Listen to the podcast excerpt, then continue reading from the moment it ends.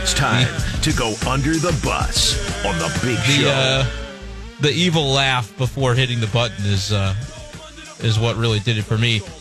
Well, okay, let's talk about this because you. It doesn't surprise me that you put items related to the Duke's Mayo Bowl on the under the bus list for the day. But go ahead and give it to me. What's what's going on with Mayo? Listen, I get What's it. uh, what's new with Mayo lately?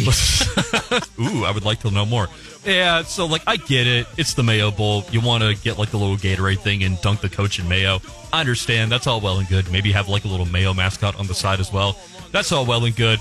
But they just went so ham with the mayo branding, with all like the they, were serving they like have to. they were serving like mayo shots to like the commentator, like Dan Mullen just like chowing down on some like mayo nachos.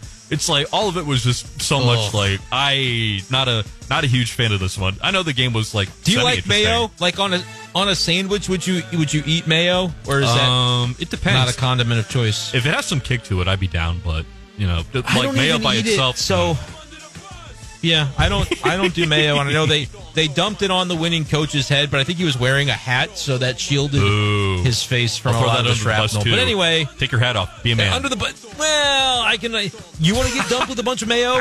Probably not. that's Like, that's, the what you get. That's what you get for playing for the winning Bowl. the game. They should dump it on the losing coach's head for being a loser in the bowl game. That'll get the opt outs to stay away. Under the bus. under the bus. And under the bus, this is producer Chris speaking now, not me, but he wants to throw football games being played on baseball fields under the bus. They had the Fenway Bowl today. That's the one that Boston College won.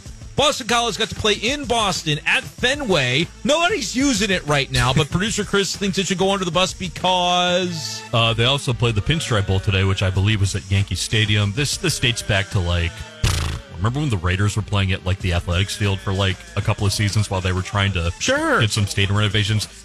They were playing it, uh, I believe, Wrigley earlier this year, Iowa Northwestern. did they My ever get the renovations, by the way? The Raiders, did that ever work out? Um, yeah, they did get renovations and they moved them to Las Vegas. Anyways, so like my Oh. thing is like, I get it. You want a quirky, fun stadium to like play football games, and that's something a little bit different. But the way like baseball fields are constructed, it's just not.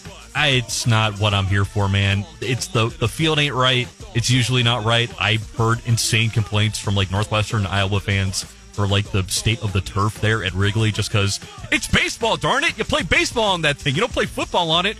It's different. There's differences to it, and I do think it messes with the game a little bit, even if you're kind of playing in a funky, different looking structure.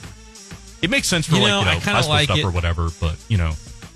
I kind of like it. The you know the old St. Louis Cardinals played at Busch Stadium. I think the Rams even played a couple games there their first year in St. Louis at Busch hmm. Stadium. I think for a bowl game specifically, I like it because one, we know the venues aren't being used in the off season.